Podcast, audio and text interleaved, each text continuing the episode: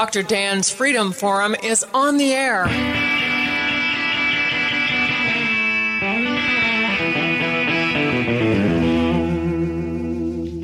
Never send to know for whom the bell tolls. It tolls for thee. Dr. Dan's Freedom Forum is a call to arms for those American patriots who, in the tradition of our founding fathers, will stand up now to defend the Constitution and the liberties that it guarantees to each citizen, to each of us. That is our mission to explain in a clear and concise manner the direct effect of each issue on the individual, on you personally not some anonymous being in a distant place, and to define in no uncertain terms the consequences of inaction. Let the battle begin.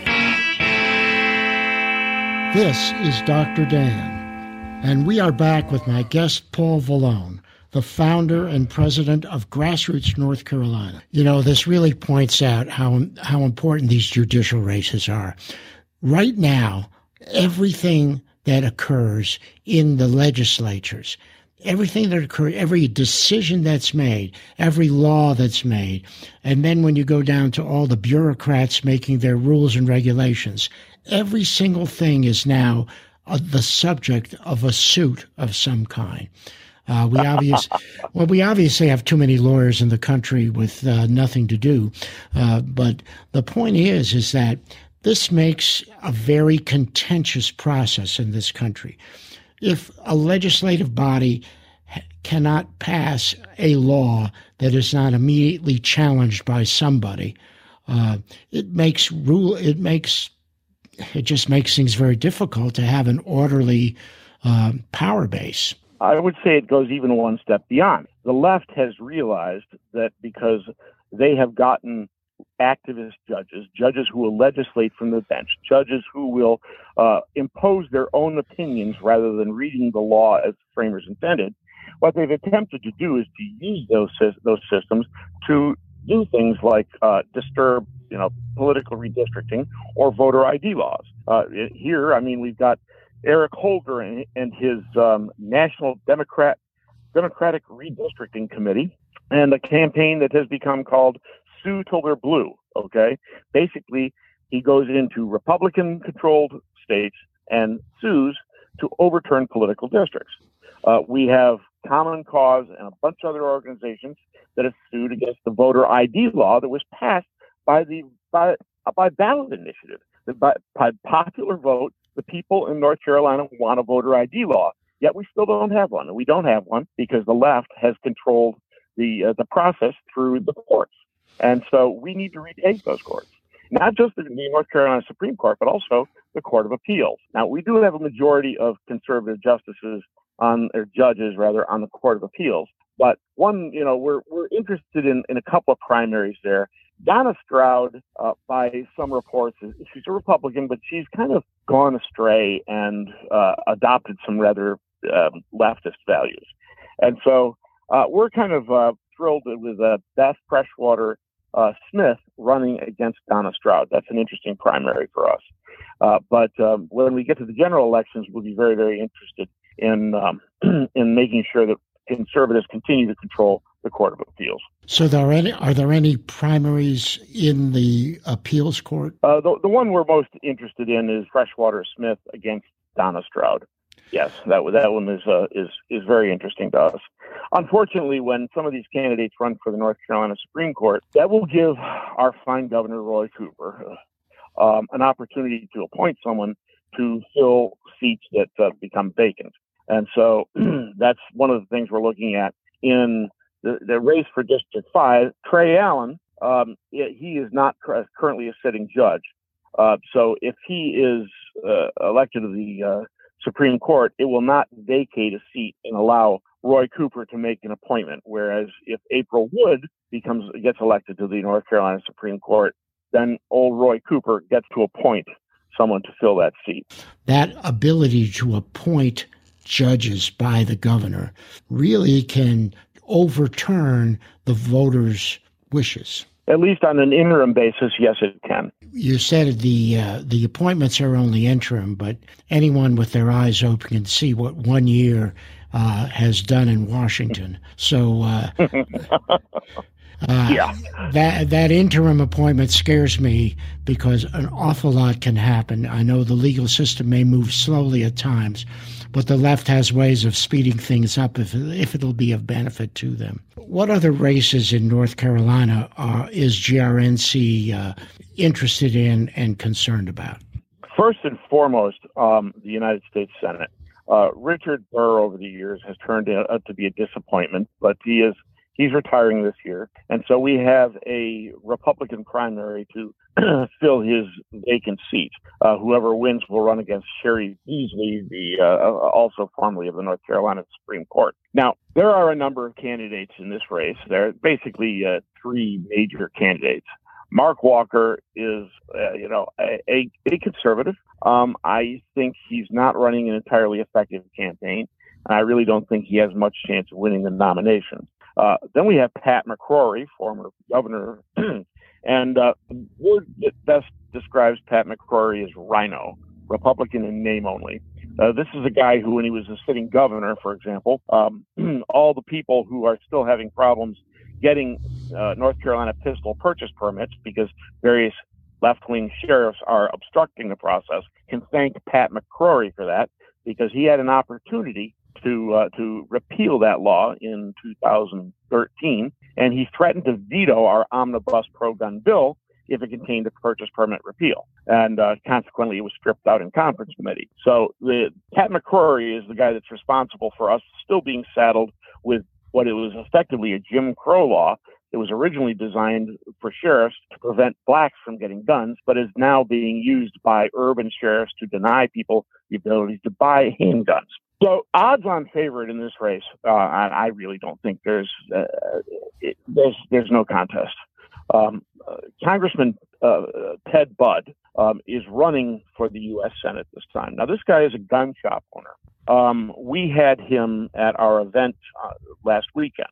Um, understand something that, that Ted Budd didn't have to be there. There was a lot of of uh, pressure for him not to be there because uh, Donald Trump has endorsed Ted Budd, and we sort of got trumped because uh, Donald Trump put a rally on, on the same date as our, our event, and so we were, you know, afraid that uh, that uh, Congressman Budd would cancel, but he stood firm. He attended our event. Um, he said, "You guys were first. I'm going to be there," and then literally had to beat feet to go to Selma for uh, Donald Trump's rally thereafter. Uh, so this guy went the extra mile to make sure that he could he could uh, make his presentation to gun owners at our, our Ring Steel for Freedom event. And um, I just I have not found a stronger constitutionalist who, by the way, is pretty good with a handgun. He went out there and shot the steel plate match, and um, We've got video of it on our Facebook page and Grassroots North Carolina Facebook page. He's quite impressive. Well, that's terrific. You know, uh, that also kind of reminds me of Andrew Clyde, a gun manufacturer who won in Georgia. He's a, a member of the House of Representatives, the Congress mm-hmm. at D.C. These are people that, that we need to know about for the voters in North Carolina in the GOP primary for the Senate seat of Richard Burr, who thank God is not is retiring. Uh, I, I, hope. Thank he, God. Yeah, I hope I hope he has enough money in his retirement account now that he got that insider trading tip that he was able to save a bunch of money with. Uh, but Ted, but Ted Budd obviously is sounds like the ideal candidate uh, to take over that slot. What do you think his chances are against uh, the Democrat uh, running that he'll be running against? Well, he's right now he's polling. Uh, uh, uh he's the way he's polling, he's beating uh, Beasley right now, and he's also beating McCrory, despite the fact that McCrory has tried some very dirty tricks in some of his political advertising that, that, frankly, is just it's false. Um, he's, he's, trying this bizarre attempt to try and link um, Ted Budd with with uh, George Soros, which is absurd. Um, and it was debunked by uh, Carolina Journal, the uh, John Locke Foundation's publication last last fall. Yet he continues to use this lie. Uh, so, in any case, um, I think Budd has a chance. Best he's he's supported by the Club for Growth. He's endorsed by Donald Trump, and um, I, I, think he's uh, and he's running a solid campaign. I think he has a real chance for victory, and I think we have a real chance to uh, elect a strong constitutionalist to the United States Senate. I'm very excited about that race. Well, that sounds like a a, a really good uh, race to be attentive to, and of course, a very good race for us in North Carolina to be aware of, because obviously he needs our votes. And again, here in Western North Carolina, Uh, there's really we're very, very conservative, and whoever the Republican uh, nominee is, uh, I'm going to bet they're going to get a significant number of votes, a very high percentage of the vote uh, here in Western North Carolina. Uh, we're talking here with Paul Valone, the founder and president of Grassroots North Carolina, grnc.org. Please become members of, of grnc.org. Uh, support it with your dollars listen to what they have to say. They have a great website. Uh, I'm happy to say I'm one of the sponsors of GRNC. Uh, they're very, and we're very, very happy to uh, support them. And uh, and they, if you want to know what's going on with gun rights in the state of North Carolina, uh, grnc.org is absolutely uh, the place. This is Dr. Dan, and we are back with my guest Paul Valone the founder and president of Grassroots North Carolina. So, Paul Valone, let's talk about some of the gun rights issues in our state currently.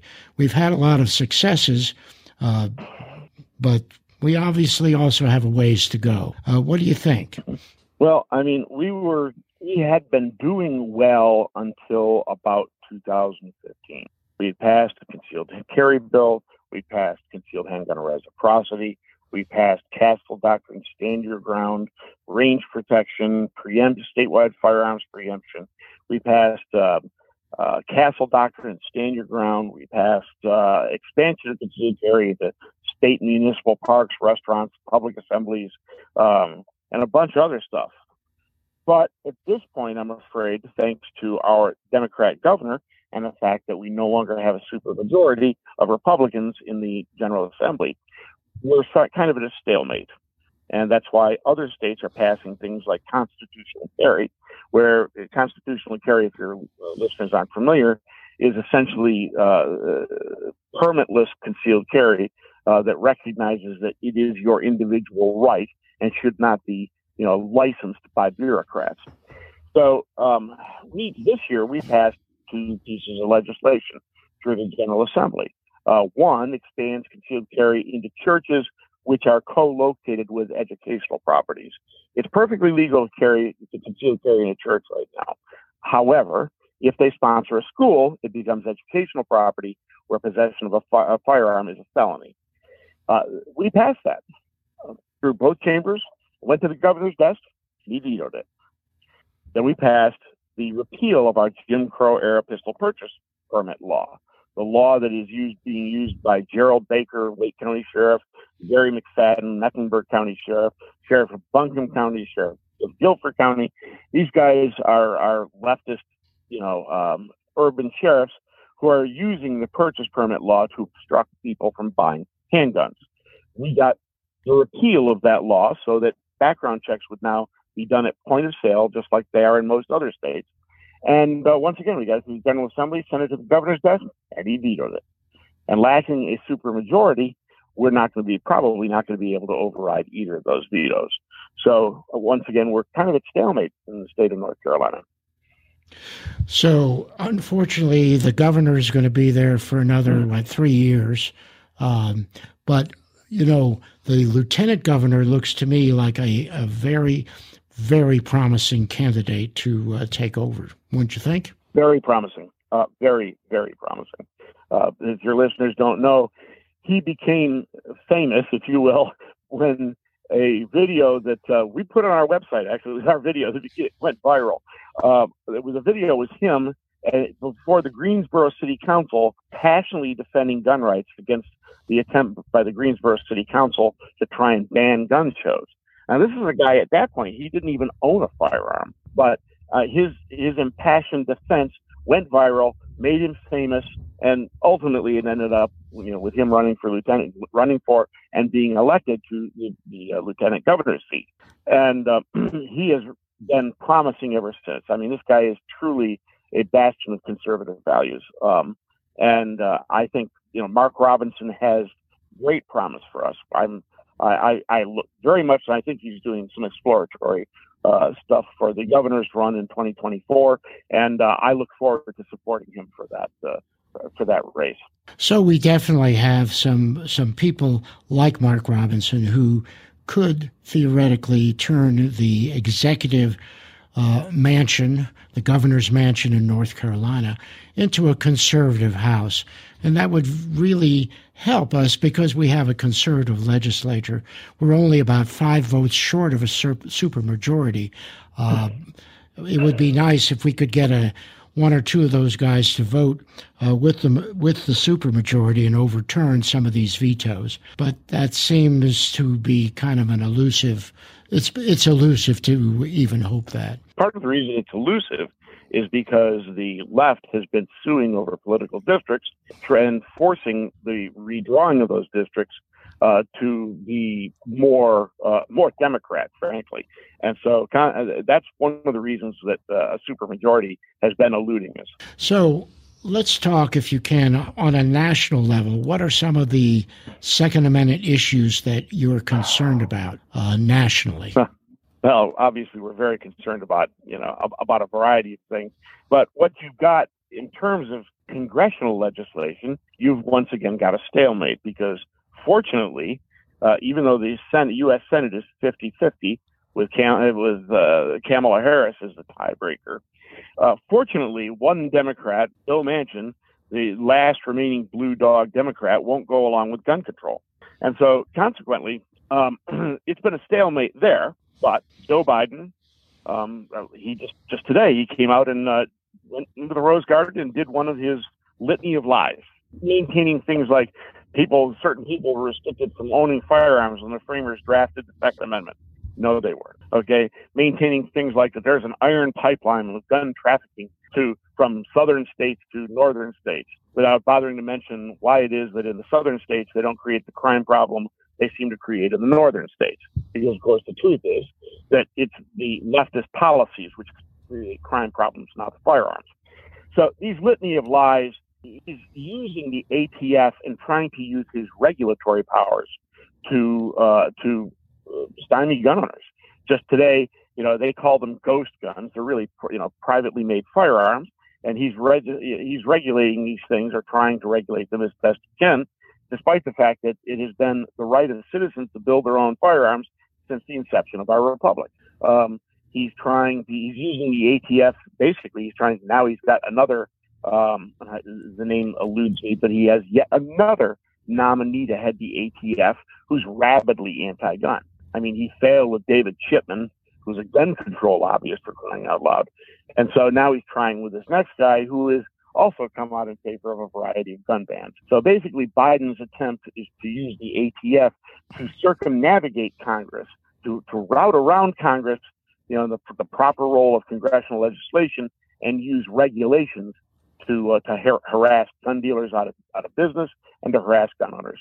So obviously, we have our hands full uh, if we are to protect our Second Amendment rights, um, and I think that our best hope in the near term is to make sure during the elections that's this year that we make enough changes so that we don't have to be constantly sitting on the edge of a precipice here where, where uh, the left can get it didn't get their way.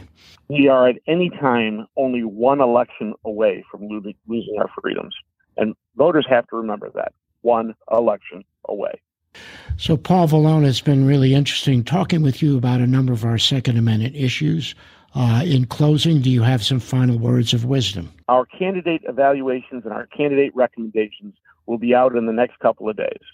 Um, they can find them at grnc.org.